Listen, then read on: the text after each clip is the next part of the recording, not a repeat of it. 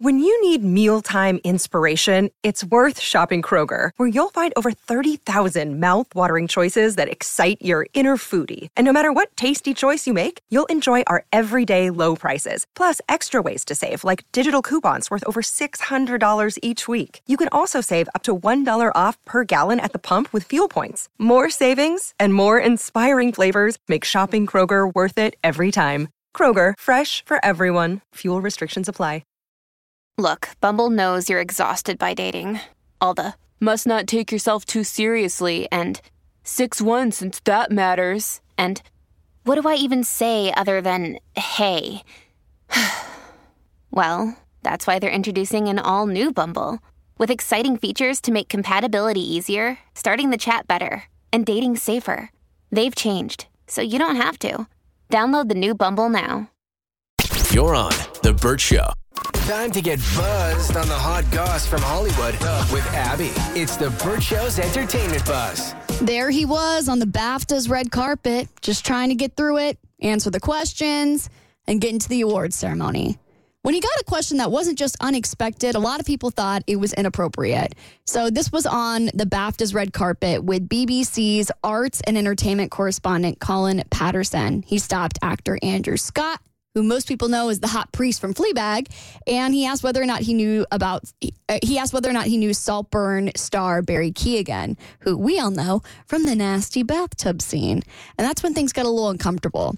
So the interview starts with him asking if he's seen all the Saltburn scenes, and Andrew starts to get visibly uncomfortable. He starts shaking his head. He kind of presses his lips together as if he doesn't want to respond. Why is he asking him these questions just to elicit a reaction? I think uh, just because it's Saltburn, it's one of the biggest uh, British films, and it's you know the BAFTAs, so of course they're huh. you know trying to get a reaction and get some headlines about it. Gotcha. And at one point, he just walks off and leaves. Mm-hmm. Do you know Barry well? I know Barry, yeah. Okay, your reaction when you first saw the naked dance scene at the end of Saltburn. no spoilers, please, though. okay, well, listen, I won't spoil it for anybody. You know, it's, it's great. It's great. You can spoil away. yeah, yeah, no, I won't spoil it for anybody. There was a lot of talk about prosthetics. How well do you know them? I don't too much. Too much. Idiot. Yeah, so a lot of fans felt like the journalist was being a little skeezy in this moment, especially especially because Andrew is gay. So it's kind of like the equivalent of asking a straight female co star to answer a question about your male co star's genitalia. Yeah. Presenter Alex on Twitter said um, that this is frankly disgusting. Andrew Scott is there to support his multiple nominated film, and this is what you ask. Mm-hmm. He looks visibly uncomfortable, and the guy carried on truly horrid. Which is odd from the BBC.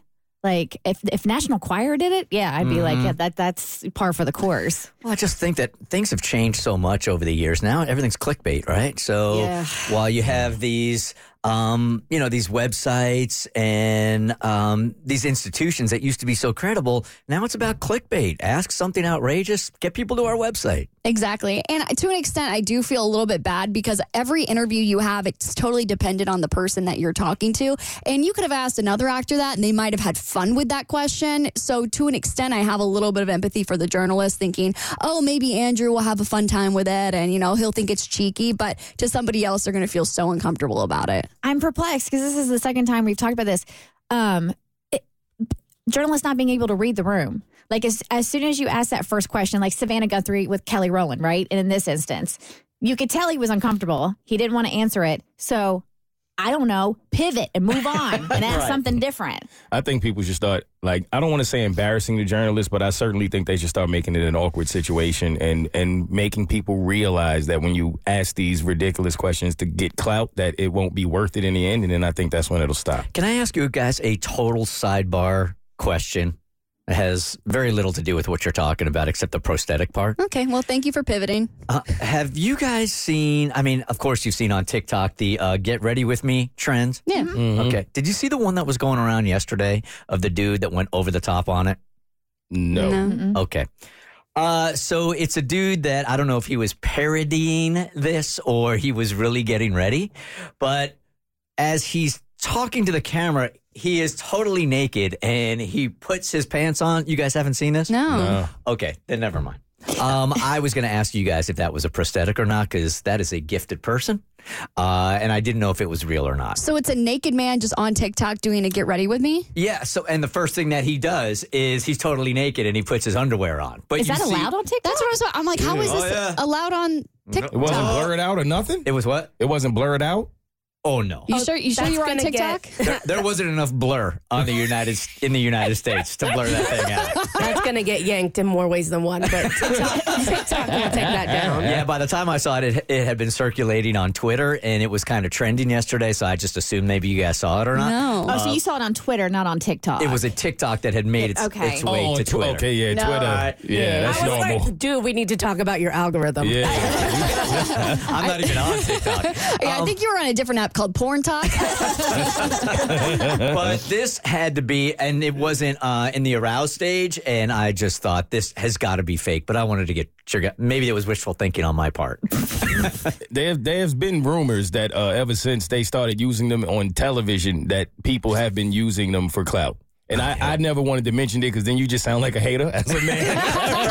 but that's what they say. I was just curious. it can also be AI now.